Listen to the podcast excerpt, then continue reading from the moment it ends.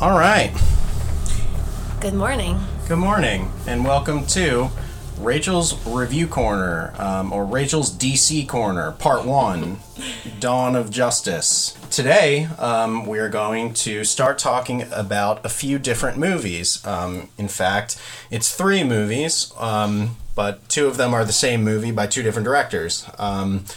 Um, we're going to start out, though, uh, with a little background. Um, we are going to start with Batman vs. Superman, which is a movie that I've unfortunately seen probably two or three times that Rachel has not seen at all.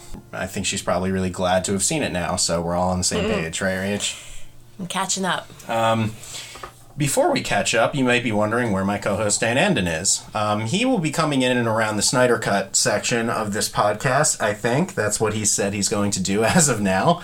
Um, tried to get him to do BVS and Joss Whedon's Justice League, but he declined. Um, he said that he fell asleep several times during Batman vs. Superman, so he could not review it and uh, has no interest in seeing Justice League um, other than the Snyder Cut trailers that he's seen on HBO Max. So um, while we are mourning his loss, thankfully we have a, a good replacement for the day. We have Rachel, um, who said to me, you know, kind of as I brought this idea up to her, I said, you know, I really don't want to make you watch three extremely long movies that I don't think you're going to like. And her response was perfect. It was, you know, sometimes when you're a movie reviewer, you got to do the hard work. so if anybody's out that. there and, uh, you know, didn't want to participate in this, um, just know that uh, there's real movie reviewers in the Lions family house. Ones that are willing to go that extra mile to actually create content. Right, Rach? You betcha. So, um, all this came up because Rachel's been in training for many years now, um, watching Marvel movies. It happens to be a Lions family tradition at this point to watch the Marvel movies. And and Rach, what do you think about the Marvel universe, such as it is? I think you've now seen all the movies maybe one time in full, and now we're kind of doing a second run through. yeah, I've seen them all. Well, uh, actually, we skipped a couple the first time around, so now we are going back to the beginning and watching all of them again, and I love them very much. She loves them, guys. It's my favorite. And what is it that you um, feel that you like about the Marvel universe of movies? Um, I just think that they do the special effects and the fighting really well. Right. And I just love watching hunky Captain America. Rachel's got a big crush on Hunky Cap. That's America's just- ass. yeah, I just think they just do a great job. I mean, the storylines, they all fall into a perfect little um, know, rhythm. And um, it's really just the way that they portray um, their fight scenes has made me not appreciate like any other movies fight Right. scenes. They And, just and the characters as well, yeah. oh, I love the characters. Right. Um, you would say maybe that after you watch a, a Marvel movie, do you typically feel good or very sad? Very good. very good. That's interesting because the series of movies that we're talking about today, that uh, that all are contained within the DCEU, tend to be movies that we watch that make me feel very sad afterwards. Um, our most recent foray into the DCEU was Wonder Woman 1984. Um, we didn't do uh, a review of that on the podcast because again, Dan refused. Um, but um, We talked about it a little bit. we did talk about it a little, bit online in the rental zone um, and etc. Um, I hated that movie. Rachel, how did you feel about Wonder Woman 1984? I couldn't have hated it more. Couldn't have hated it more. So, to all you studio fat cats and bigwigs who are trying to design movies to entertain women in the superhero culture, you're fucking really missing the point if my wife is not enjoying them. Something is patently wrong. Um, and I think uh, by looking at these movies, we are going to determine what is so very wrong about the DCEU, especially compared to Hunky Cap and the Marvel Boys. And, uh, you know, the best way to start that out is by looking at kind of the movie that started the DCEU. Now, some people would say that that's Man of Steel, but when they made Man of Steel, um, there was no plan to expand the universe. There was nothing other than a gas tank that said Wayne Enterprises in that movie um, to suggest that there would be a greater universe. Whereas Marvel, from their first movie in 2008 have end credit scenes that tie everything together and suggest that there's a greater plot at hand. Um, the first time that that was really done was in Batman v Superman: colon Dawn of Justice. Did you know that that's the full title of the movie? Nope. Now we watched the extended edition, uh, which is three hours and ten minutes long. Um, That's what we watched? yeah, yeah, we watched the BVS extended edition because to all the fucking idiots out there who think that that somehow makes it a better experience, it does not. Um, instead, uh, you're given a plot line about. Um, this black woman from Nairomi, this fictional country in Africa, in the DC universe, who in the extended edition, you get this whole plot line about her being a faker and about um, uh, That Clark- wasn't in the. no Oh, okay. about Clark Kent doing a bunch of investigative reporting about Lois Lane investigating a bullet. Um, there are all these investigative side plots that were cut out of the movie. I would argue that it, you know, the lack of those scenes did not make the movie better or worse. Um, I think that the motivations that don't make sense in Batman versus Superman are still there, no matter how much backstory you try to cram into it. Um, believe it or not, a movie that's already crammed to death with information didn't need a half an hour more of cramming information. Um, I would argue that a better director's cut of this movie would have been a half an hour less. Just pull out all the bullshit and go straight to Batman and Superman kind of interacting with each other, getting tossed around by Lex Luthor. Even that would be extremely problematic, but at least it would get rid of all the parts where Rachel was looking at her phone and I was half asleep.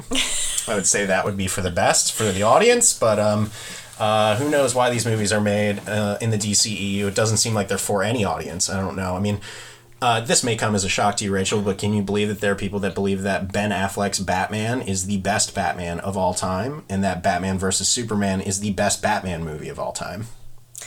Um, he didn't do anything as Batman in the movie I saw. I'm a little confused. He did some CrossFit. Um, Um, Rachel said to me very early on in the movie, uh, when they introduced Batman, she had a very worried look on her face, and she said, "Wait, so there's no Batman movie that we're getting here?" um, and that points to a very um, huge problem with Batman versus Superman is that there's n- somehow in a three-hour movie still not enough room for any one story to be kind of fully told.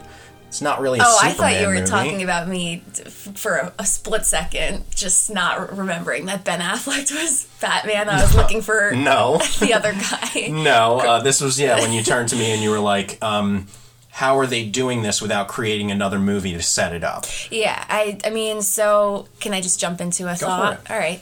So just that, I guess they didn't want to do a um, standalone Batman with Ben Affleck's Batman story because Right. we already have a background on Batman because of it's Christopher Nolan, right? Is Christopher Nolan, um, who did the Batman trilogy, is just a producer on these movies. But yes, Okay, it would be silly for them to have gone and done just another Batman movie. Right, but I guess then the problem is that this Batman in this universe, I guess, has a totally different vibe and maybe background story that we are not aware of because Yeah. he behaved like a totally different Batman. Yes. And had a very different personality. So and how now would we you really. describe that personality that Ben Affleck had in Batman versus Superman? well, first of all, he was made the enemy in this movie, Right, which is bizarre. Yeah. Um, he was shooting everybody, which is not cool. not very Batman. Um, he was branding people. yes, he was. Um, and we didn't really get any background as to why he was so mad.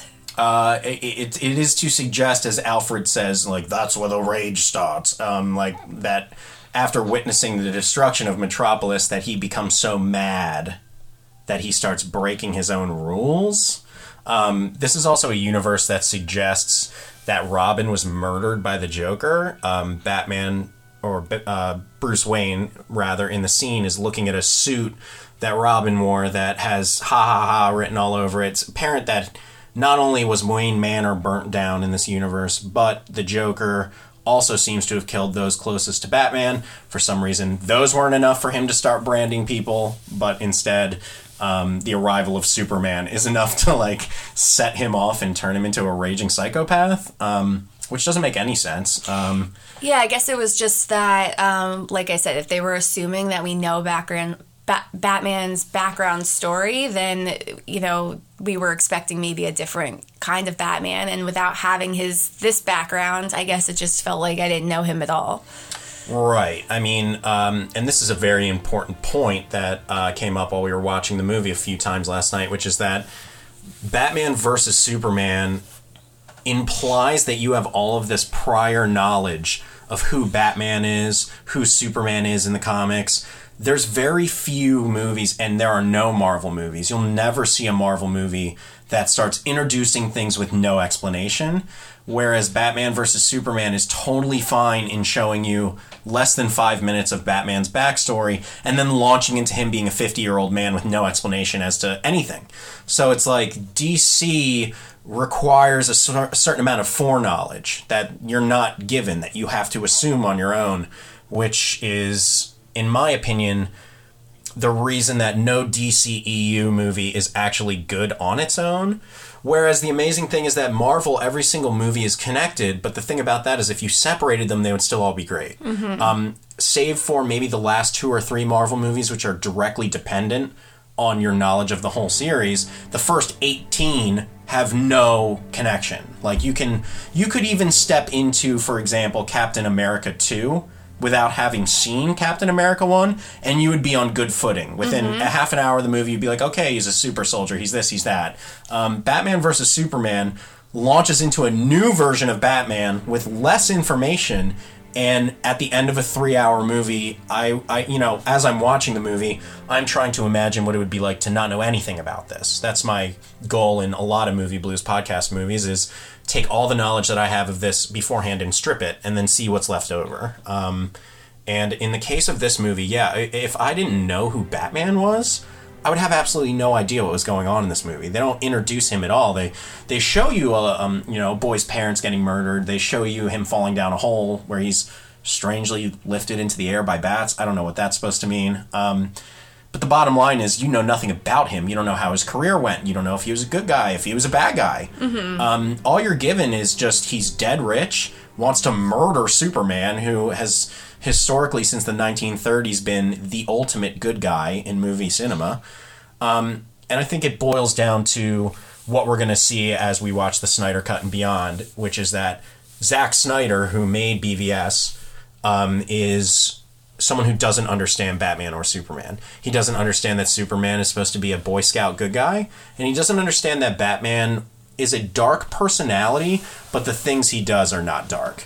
Um, so it's for those reasons that it, it seems as if he doesn't understand either of the characters, and that's why, as we watch Justice League, I, I think it's going to be an interesting experiment because Joss Whedon's Justice League is made by somebody who understands Batman and Superman. You'll see their sense of humor, and and this is all in my opinion because there are tons of people who say that Justice League by Whedon doesn't work at all. But I think that it gets closer to the relationship and portrayal of Batman and Superman as they kind of are supposed to be. Um, Superman's supposed to be a good guy that you look at and go, that is our hero. That is a decent person. That's an all American boy. Um, in these movies, he's just like a lonely, sad boy alien, immigrant slash mass murderer. There's no, there's no part of me that's like, oh, Superman's out saving a cat from a tree. It's always like Superman is Well, just same with Batman, though. They don't make Right. Batman seem like he's saving anybody, really, in this entire movie. Right. I mean, the only things we get to see of him when he's going around branding criminals is maybe one scene where he's dressed as Batman and the cop finds him, and we get to see him for a split second, like trying to. I mean, he's just trying to go after criminals, but we don't see him necessarily doing anything heroic. Right. I mean, they do. They give you little hints here and there, um, especially in the first scene where Metropolis is being destroyed. Batman saves a little girl.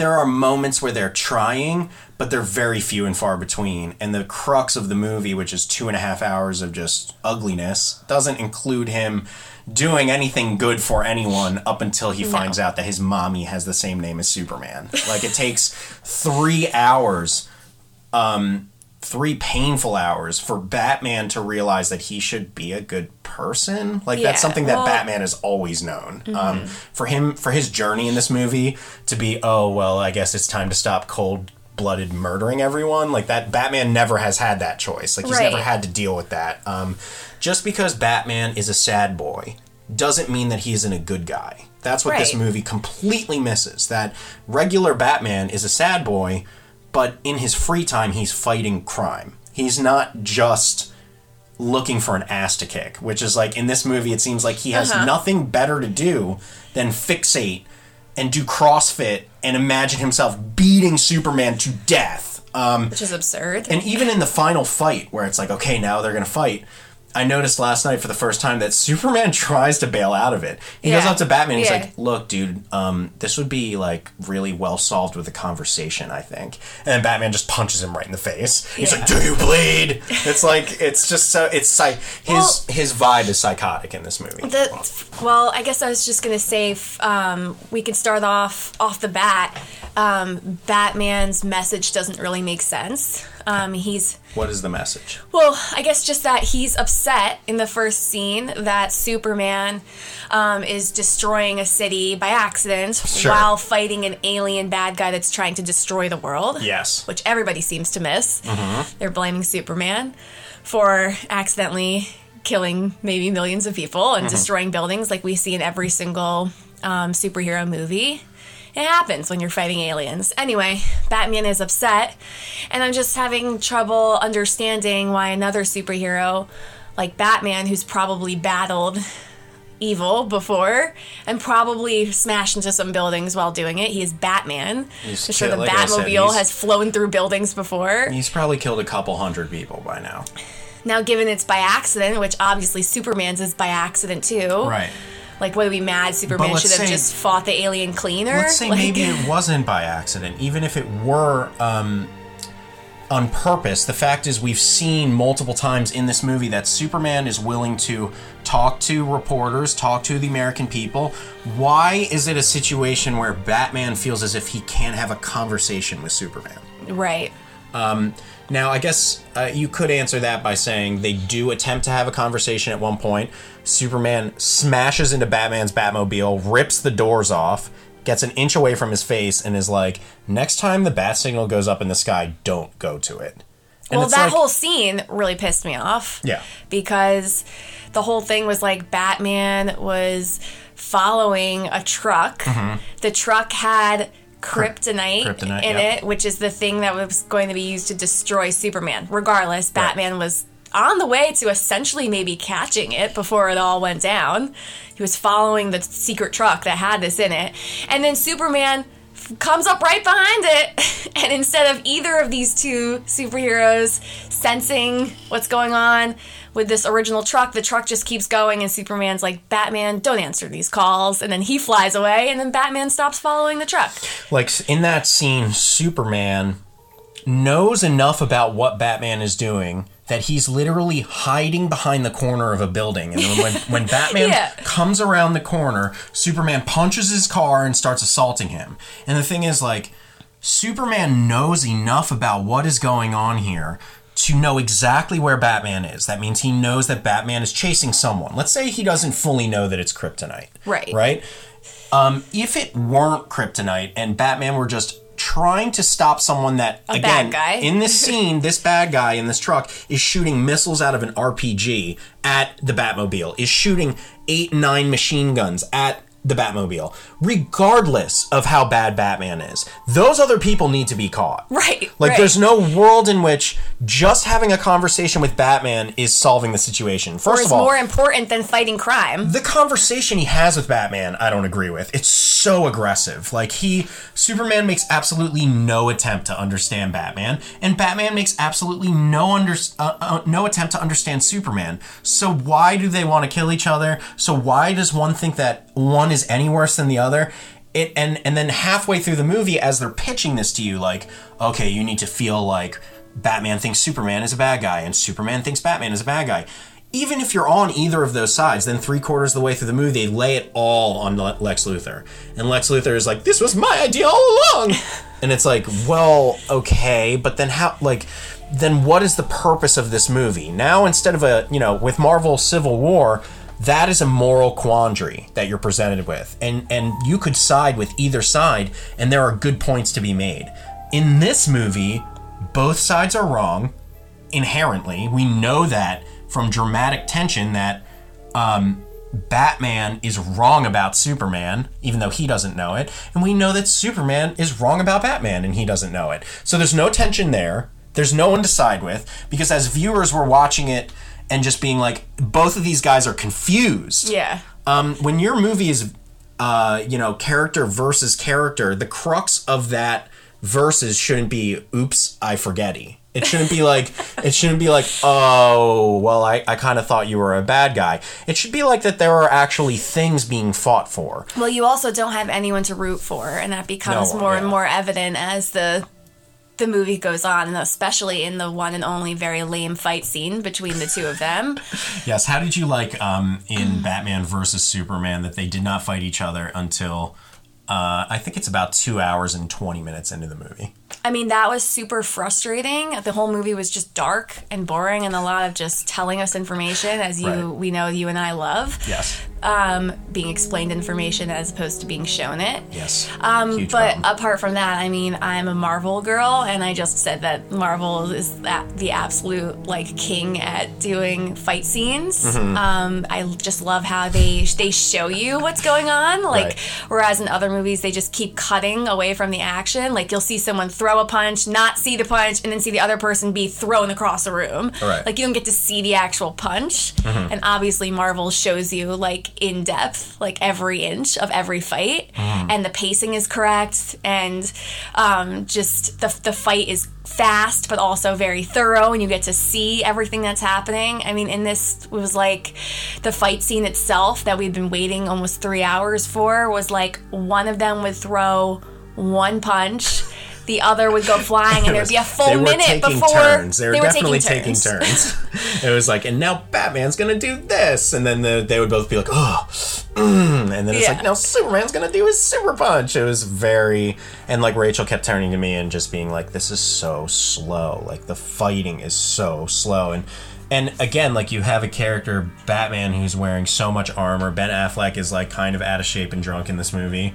And he just looks massive, but like not in a particularly threatening way. Not at just all. in like a just a big dude. You're just a big dude way. and Um, he wasn't using like anything on his suit like for fu- he wasn't doing any fun technology stuff that batman is supposed to do like he did very little detective. Batman is a kind. human who has cool technology, which essentially is the same thing as Iron Man. Right. like, Yeah. he should be doing really cool things. He's a rich guy who's smart with technology, and he was basically just trying to punch Superman and failing at it. Right. Um, his approach was pretty lackluster for somebody who's supposed to be the world's greatest detective. You'd also think that the world's greatest detective would figure out that Superman is just a guy you can have a conversation with before becoming a psycho and trying to murder him. Um, the actual fight between the two of them makes zero sense. Like it's okay, fine. Like Zack Snyder was like, all right, if Batman and Superman are going to fist fight each other, Superman is going to have to be gassed or shot with kryptonite so that they can even be on the same playing field. Because if Batman didn't originally hit him with the kryptonite, Superman would have ripped Batman's arms and legs off in, in a quarter second. Well, but here's him. the problem with that too: is that we've seen in Marvel that there are plenty of Supermans, so plenty of naturally alien, superpowered beings that can fight a rich, technology-filled like Iron Man. I mean, there's plenty of characters Yes. in Marvel who battle. Um, alien beings all the time. I don't think that just necessarily. I understand Superman's like the strongest, It's- it's a but Batman didn't use anything else It is clever. a point of Batman's character that he is not even as strong as Iron Man. Like Iron Man is a rich billionaire like Bruce Wayne. They do both create technology to do their crime fighting with, but when it comes to sheer survivability of injury and power, Batman dies 10 out of 10 times. The whole thing with Batman is that and if you go back to the cartoons and the comics, he doesn't have armor on. He doesn't have these like they showed in Batman versus Superman last night. The inside of his helmet, it's kind of like Iron Man, has all Yeah. these gears and blah blah blah. Batman doesn't rely on his technology. He uses it to express his abilities. But if you were to give Bruce Wayne none of his gadgets, he would outsmart Tony Stark at every opportunity. He could get out of a situation more than Tony Stark. To say that Tony Stark relies on his equipment more than Batman, sure. In this movie, though, since Batman is relying on none of his equipment other than like armor, he puts himself in situations that don't make any fucking sense. Like the the fight with Doomsday at the end, you turned to me and you were like, okay, Batman's just a normal person. He's just kind of creeping in the background. And that's because the people who wrote the movie aren't smart enough to know that Batman, the character, wouldn't have been just standing there with a sniper rifle. He would have been coming up with some complex plan with some crazy use of technology. Like the people that wrote this movie, and Zack Snyder in specific, picture this Batman as a brute force bully and someone who uses his intimidation factor more than his brain because we never see him like look at Christian Bale's Batman. Mm-hmm. That motherfucker's always in the Batcave, he's typing on his computer, he's like out in a Lamborghini doing crazy shit as Bruce Wayne. Bruce Wayne in this movie is a recluse to begin with. Like he goes to some events, but he's mostly sitting in his mansion doing CrossFit. Like um and so like there are so many things that are wrong about Bruce Wayne and Batman in this movie that yeah, I agree with you. At a point Batman is the enemy of this movie. And when Batman was fighting Superman last night, It didn't feel good. I was on the same wavelength as you, where it was like, this is, um, this doesn't feel right. Like Batman, I'm rooting for Batman to get hurt. And in what situation would you ever want to do that? It Doesn't make sense. It's not like Batman was being mind controlled or like, you know, whatever other plot device they hammer into these things. The bottom line is if you can't come up with a good enough reason for Batman and Superman to want to kill each other, a three hour movie about it is going to be terrible. And then let's not even go into the Martha part. I guess. Oh yeah, why don't, why don't we go into the Martha part? Because like that's the Martha thing um, was very controversial at the time and has become the laughing stock of DC forever. And you got to experience it for the very first time. How did you feel that after three hours, the conclusion of the fight was two men realizing their mommies had the same name? Yeah, it was just, uh, it was really stupid. I mean, at that point, I was really mad at Batman because he was beating Superman up like to death, like for no reason. right. Um, when at the same time, like, uh, Lex Luthor had kidnapped like multiple people. There was more important things going on. Right. Um, but then, yeah, just like Batman's about to like stab him to death. Yeah, which like is in the face. absurd. I noticed last night he was going to stab Superman in his face with a kryptonite spear. And then I forgot in forgot front we, of Lois, by the way. Lois was literally standing there like, "Stop!" Well, we have to we'll have to go back to Right. talk about the flash forward that he had. But Oh yeah. anyway, Oh yeah. um, just that We'll yeah, that and then end. and then and then Superman screams like "Save Martha," which you pointed out to me. Like, why would anyone call their mom by their first name too? Which is In bizarre. dying moments. like instead of saying "Save my mom," like but save Martha, thirty three West Forty Fourth Street. Like so and silly. then Batman's like, "Why are you saying that name?" Mm-hmm.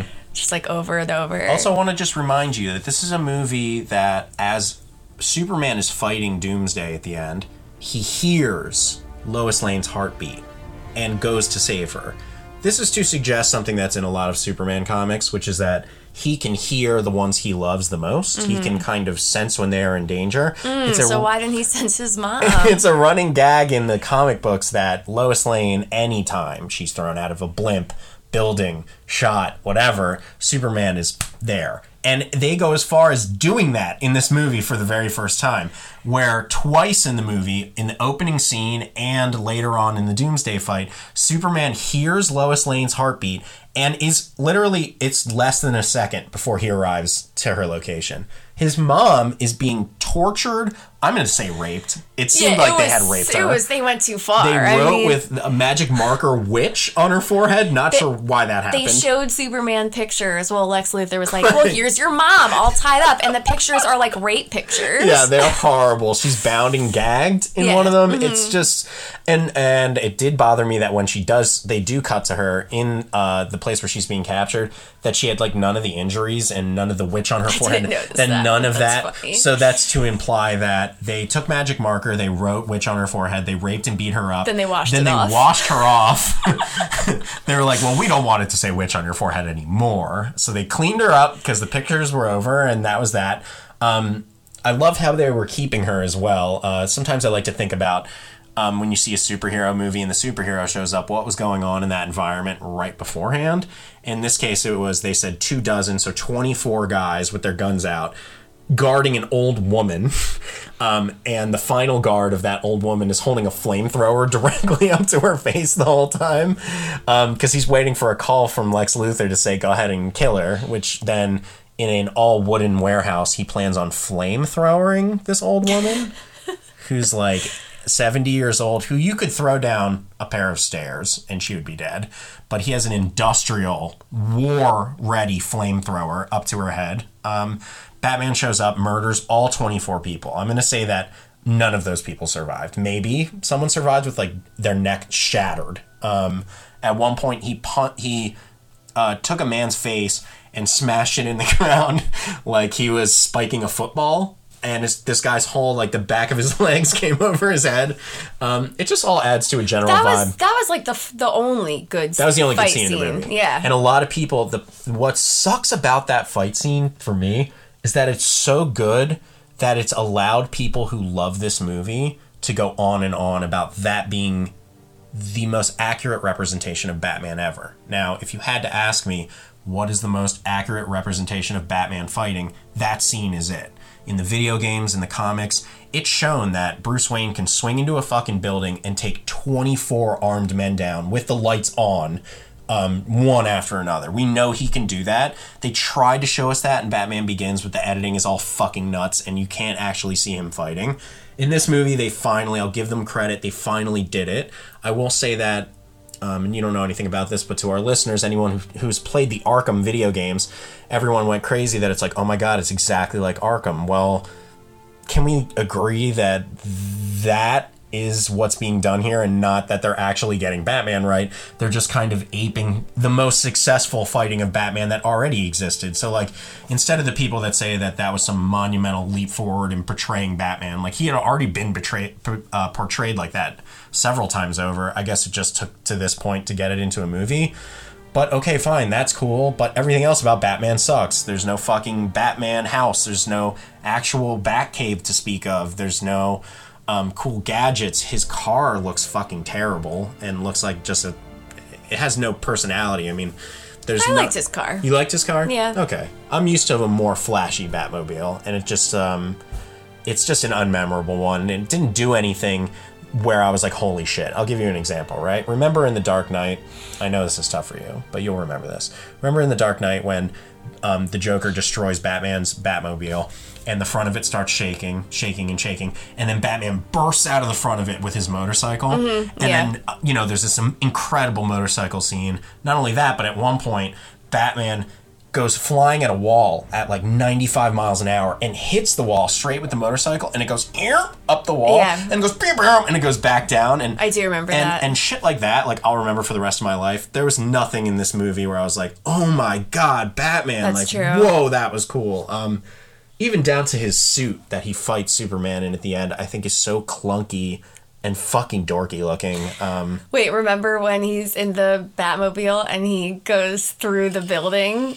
and through the like the boat or just lands on the guy's like Yeah. head in the Yes. truck? Yeah, Like, he, he goes off like so a ramp bizarre. and his tire goes into a man's face. Like, and it, the entire weight of the Batmobile slams down on this guy's body and crumples him like a Coke can. Well, but it Um, was just like in chasing this truck, he took a shortcut, which ended up Oh, yeah. bringing him. He flew through a Through a building, building, and yeah. then, but the, when he came out the other side of the building, he happened to land directly on the truck. It was weird. the action in this movie is is sometimes cool. There are visuals I liked in this movie. If we're gonna do like what worked about this movie, I still think that Henry Cavill is a good Superman. Um, I think that he is betrayed by the writing and the movies that he's in.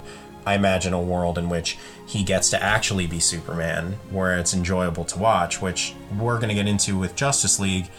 The Justice League that we're going to watch next, which is the one that was released in theaters by Joss Whedon, has a portrayal of Superman that I think is closest to what he should be like of any movie that he's in.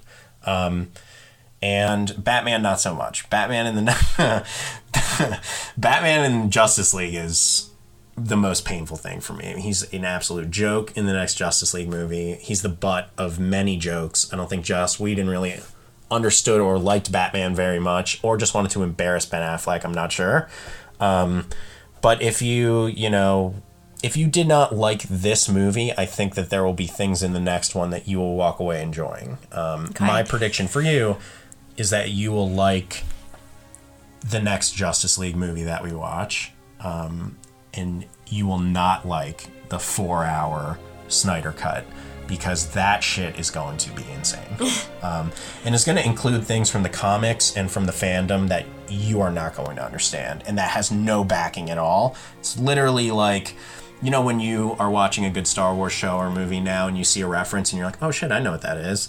Like, that's to reward you this Snyder Cut Justice League thing, so many of the changes are going to be things that just fans wanted, that everyone, you know, was calling for that didn't happen in the one. It's going to be a disaster. I Well, think and it's going then to be a you had told me too, back to what I was saying about the premonition that he had too, Yeah, and those yeah, things let's I end guess off with don't that, don't sure. come true. How did you feel about when uh, halfway through a three-hour movie, Batman wakes up and is in the future shooting people in a dystopian wasteland? I well, I had no idea what was going on Yeah. because the way that they made it, well, I guess he was in his lair, and while the data was loading on his computer, he all of a sudden just started having this premonition. They just kind of cut to him getting out of a truck and he's in the Um, yeah, future. and so for me, my initial thought was, oh, this is still present day. I guess it's the next day. They just cut forward like this is where he is now. it's like okay. Okay. So for me, I wouldn't have any idea that he was in a premonition. I guess Mm-hmm. to start. I mean, they did do something fuzzy, like he went through a dream or something. No, I, nope, no, they didn't. I, and okay. now I, you know, I have had to deal with what they call the nightmare sequence, um, which is this section of the movie, for a few years, and I had forgotten. Again, I'm rewatching this movie, trying to do it like it's my first time. You're hundred percent right. There, he's sitting there. He's looking at his computer. He's watching the data load, and then they cut to Batman walking out of a truck. And then it's the future, and and But you don't and for the necessarily first- know it's the future, For I the first mean- five seconds you don't, but then you see that Batman's wearing a trench coat over his suit and wearing goggles, which are two things we had never seen ever. And we're like, what the Mm. fuck is this? And then they cut to Metropolis and there's a giant logo burned into the ground. Oh, I said, are we in There- space there- now? There are giant flies everywhere. And um, yeah, Rachel was like, what planet are we doing? Like, what is this? Um, and I don't blame her because they don't tee it up correctly. And then it goes on for like eight minutes. I mean, it's long. I think under the right circumstances, a first time viewer of Batman versus Superman could easily think not only like what the fuck is going on, but that okay, is this the movie now? Like are is this Yeah. is is this part of the same narrative? I mean there's no Batman's roughly the same age in it. There's no nothing to suggest that Batman that this is the future. I mean, until a couple seconds go by and then you see that this giant logo is burned into the ground. I know that's the logo for Darkseid, but you don't. You've never seen anything from this. So again, this is DC not explaining anything to you. And the most egregious part of this is that even if you didn't know what the fuck was going on, which you did not, the director is assuming that in his next movie he's going to explain it. right, right. He's like, okay, even for first time people, they're not going to get this, but I'll explain it in my next movie. And then he didn't because he didn't make the next movie. Well, and in um, this premonition, Superman is killing everyone, right? Yes, And the- the so that's where information his we're given- hatred towards Superman kind of amps up. Yeah, it amps it up a little bit because in his mind he's like, is that really going to happen? But let's look at Batman as a pragmatic detective. Like no pragmatic detective would like base anything off of some weird ass dream that he had just had on his keyboard. Um, Well, oh, but then the guy who had the who gave him the premonition comes in and says Superman is the key. Lois is the key. Lois is the key, which never comes Okay. up ever again.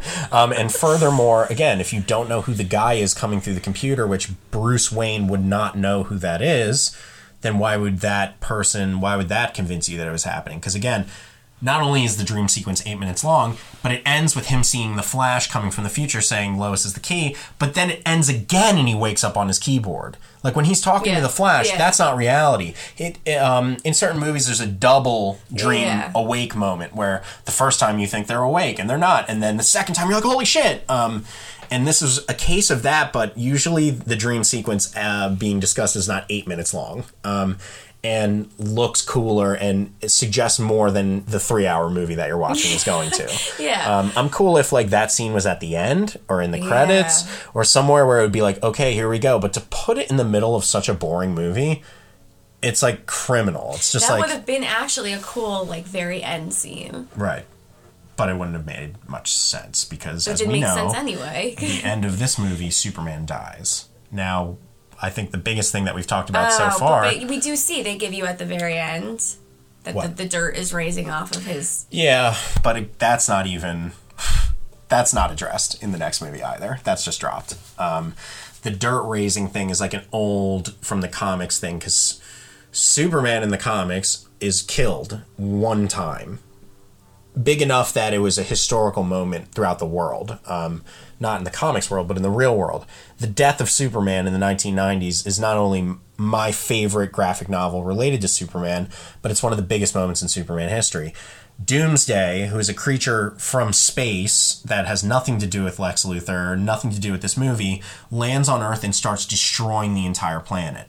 And as he's doing so, all of the members of the Justice League, all the superheroes in the universe, go at him one at a time. Sometimes in groups, sometimes in uh, and and Doomsday fucking wrecks all of them. He's not like Thanos. He doesn't talk. He doesn't have any brain at all. He's literally a killing machine. And Superman is put into a position where he needs to kill Doomsday. So they fight in the center of Metropolis and and basically for days are fighting each other, punching each other, destroying buildings. Um, at the end of which Superman is crushed to the infinity, and he does kill Doomsday, but he dies in the process. So the um, same as this. but it's hugely emotional in the comics. It's hugely impactful. You're watching this play out across the entire superhero world for m- months and comics and issues of watching Doomsday just work his way through everyone. You're like, where the fuck is this going to end? Oh my god, like, can Superman even take him down? And then wham, you see that the name of the next comic is The Death of Superman. You're like, oh my fucking god. And they kill him, and at the end, they kind of suggest that the dirt is rising. And in that uh, story, he's just kind of hurt so badly that he needs to sleep essentially in his coffin for months before coming back. Right. Wait until you see how they bring Superman oh, back in this next movie. It is one of the most fucking insane, stupid things I've ever seen in my life. They could have just been like, he was taking a nap. Hey, why can't you just do it the same? wait wait until you see and it's part of his resurrection in the next movie it's part of the problems that plague all of this and we can kind of end here which is just that there's too much being shoved in there's too much Um, Yeah, that was where I was gonna kind of tie it in at the end. Was just that there were just so many, too many stories going on, unnecessary. Um, having so many, like Lex Luthor, then the Doomsday we character. didn't even talk about wonder woman Did, I was gonna, I was gonna add that in at the end too. Um, just you know, uh, Superman and Batman fighting each other, which we didn't need that. It could have been a singular story about either of them fighting Lex Luthor and Doomsday. Like that, Yes. them, their rivalry did not need to even be in the story.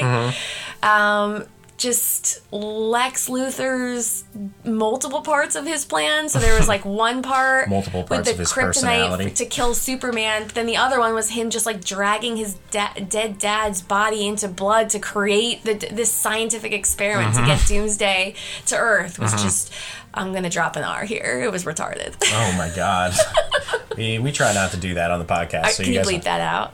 Uh, Please bleep it out. yeah usually when you ask me to do that I thought this do was a safe it. space to drop an R. Um, yeah, I don't know. Dana didn't have to chime in on this one. Um, but um, yeah, um, I, I will say that this portrayal of Wonder Woman in BVS is my favorite between Wonder Woman 1 and 84. But that's my, in terms of like this universe. There Can I just say something that I think you're holding it near and dear because that was the this is the first one you saw of her, right?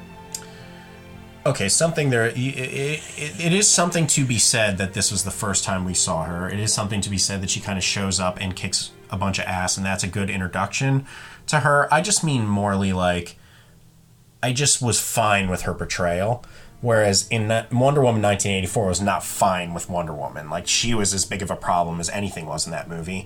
Um, this movie, she just kind of showed up and punched a dude in the face a bunch and walked around in hot dresses, and, like, that was it. Um, I think Wonder Woman's a fine side character in the DCEU. I think when you give Gal Gadot hundreds of lines to memorize, that's when things start flying straight off the handle. So it's a it's a blessing. It, it's not a blessing and a curse. It's it's a compliment, but also a dig that this is my favorite Wonder Woman because she says the least amount of things. She's in the skimpiest clothes of any of the movies that she's in. I mean, in '84, she's wearing pantsuits the whole time, so that got nothing from me other than like staring at her hair, which is fine. Um, but uh, from from a male perspective, this was the best for her. From an action perspective, I think her fight with Doomsday is she does moves in it that I think are closer to Wonder Woman than either of those movies. It's just like it's hard because we're comparing three turds. You know what I mean? And one of those turds may have corn in it, and it might be tastier because there is some whole undigested food that's made it through into the bowel movement. Any way you look at it, you're eating a turd. You know what I mean? I hated Wonder Woman 1. I can't even believe Wonder Woman 1984 how bad it was. It was astoundingly bad. Um, so for me, the only time Wonder Woman has ever shown up in a DC movie and I've been like, okay, that didn't destroy my life was this. Yeah, Um, that's true. and considering how bad the rest of the movie is, she's kind of a good placement. It's just if you wouldn't have done 40 minutes of investigating a magic bullet with Lois Lane at the beginning of the movie, you could have probably fleshed Wonder Woman out. I would have liked to have seen a movie that starts with Doomsday. Let's say you start the movie with A, a more serious portrayal of Lex Luthor. I don't care that it's Jesse Eisenberg. Just have him do what he did in the social network. Just be a quiet, reserved, but ultimately powerful person. In this movie, he's completely ridiculous, unhinged. His motivations make no sense. Um, his wig is super goofy. His mannerisms, his ticks are all laughable. His speeches are hilarious. Rach, do you want to tell us what his one speech was in the movie that he made in front of a crowd of his constituents at a benefit? um, he said, "Speech, speech, blah blah, applause."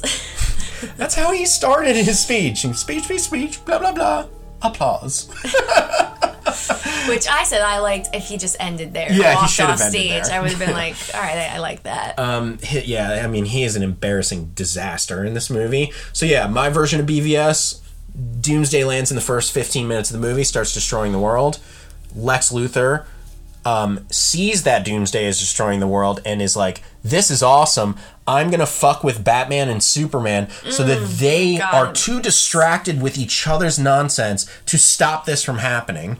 And then we're watching this destruction happen throughout the whole movie. And then, you know what? Now Wonder Woman has to come in because Wonder Woman sees the destruction happening and she's been hiding for 80 years and hasn't come out of hiding. So now we have a reason. Instead, in this movie, she comes out of hiding so that she can find a USB drive that USB drive has a picture of her on it. That is enough for her to come almost fully out and and have conversations with Bruce Wayne that where she's you know describing that she is Wonder Woman and it's it's insane. I mean like Well, and we were also saying too how um, in the Marvel movies, the Civil War movie Right. is somewhat similar of an idea of the superheroes having to fight each other. Um, just much much better portrayal. right. And what you just described is kind of similar to Civil War in the sense that like it could have just been Batman and Superman um, disagreeing on how to handle Doomsday. Sure. Yeah. That's it. Yeah. That that could have been enough. Instead, two hours and 45 minutes into the movie doomsday shows up my wife who's paying not full attention at this point looks at me and goes like why is there a troll in this movie now what's what are we doing here and i had to be like oh well he got the blood and he put it in the pool and and rachel was just like oh i thought that was all just nonsense and i was like no that was leading up to this but it happened so long ago and and it made no sense at the time that of course you'd have no idea what's going on like um, you have a movie that's very pragmatic, and then all of a sudden we cut to Lex Luthor hatching a giant egg in an alien spaceship. It's just, oh my god, a disaster. Um, And just about Wonder Woman, it just I while I agree with you that you're right, it wasn't like her worst out of the three portrayals. It Sure. just for me it just solidified that like while I think she is gorgeous Mm-hmm. and physically looks like what a, a Wonder Woman should in my mind, Sure. she just didn't do it. yeah.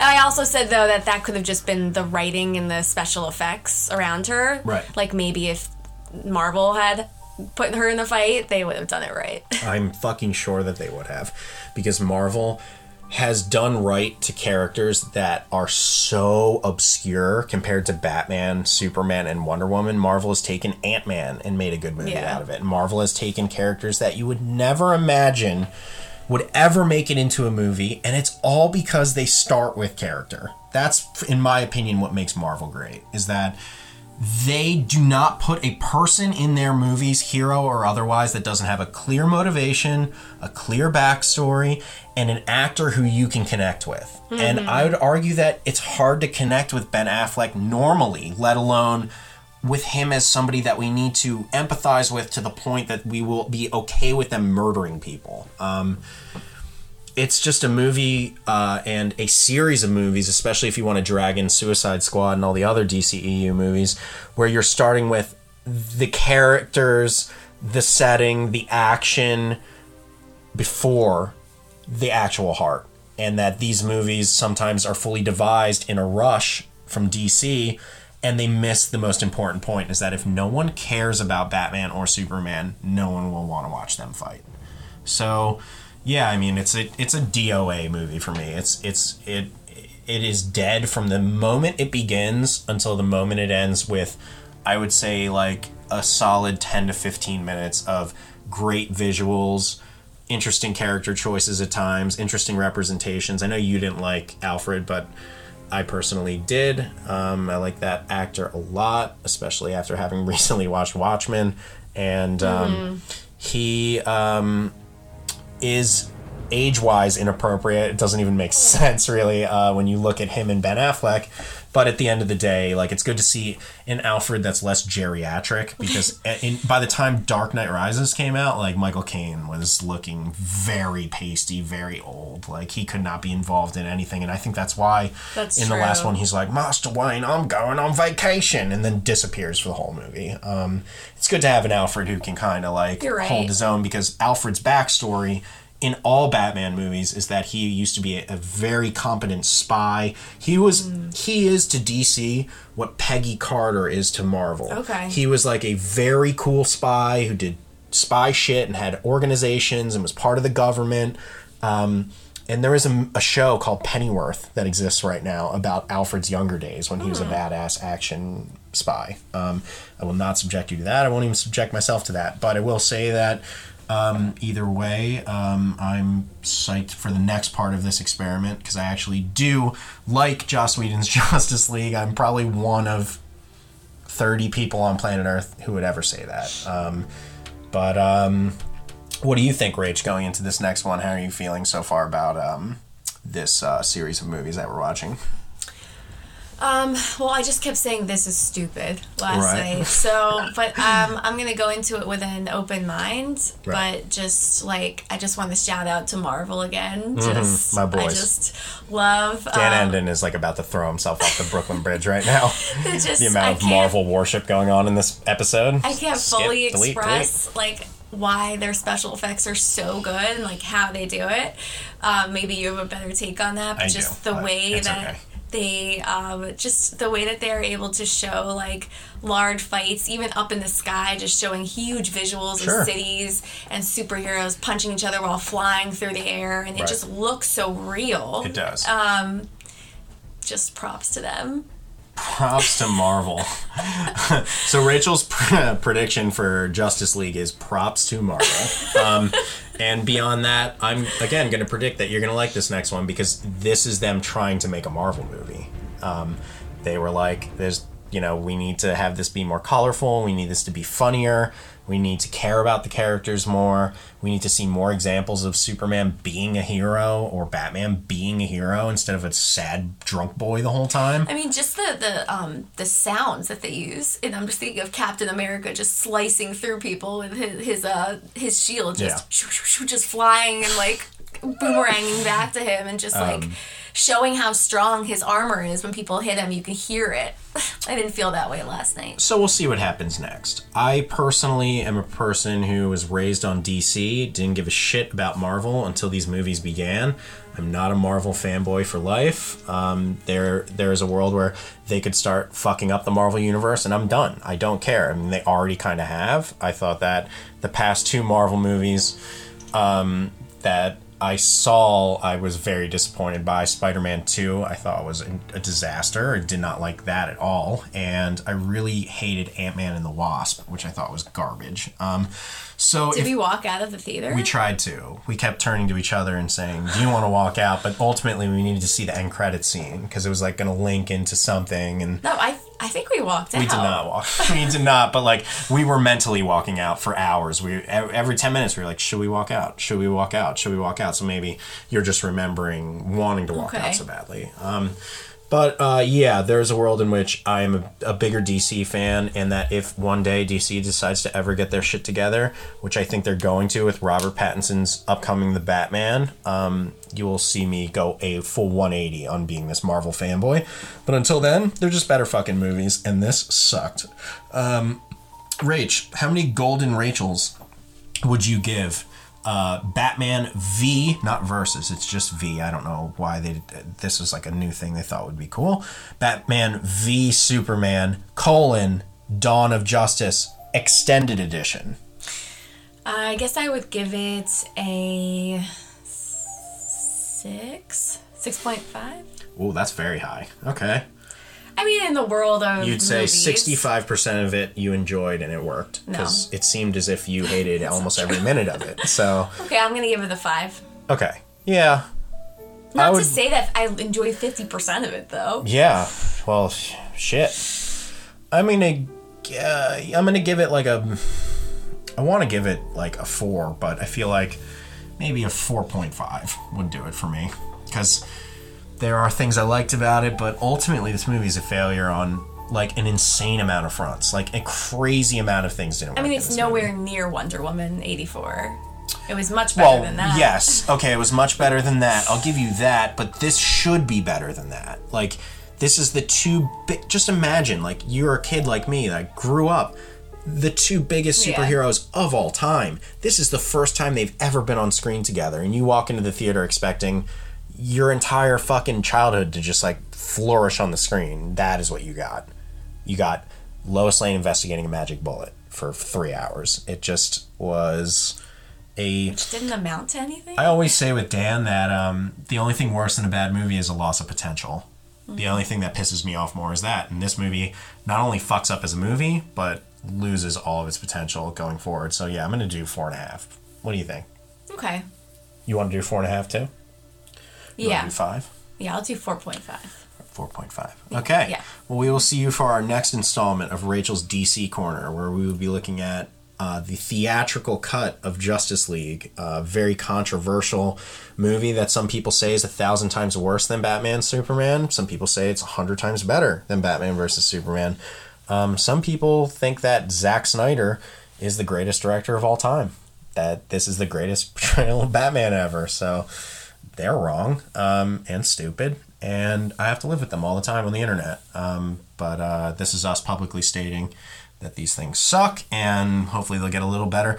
Maybe we'll like Justice League and then love the Snyder Cut. I don't know. I can't say, but um, if it's anything like the movie we just watched, I'm gonna hate it. So that's that. That's that. See you later. What's That's the all, what's the Rachel's? Oh, that's the Rachel's review corner end um, line. Can you do it one more time? What was that like Bugs Bunny? No, no, it's Rachel's review corner. That's all, folks. Nice. I think that was Porky Pig.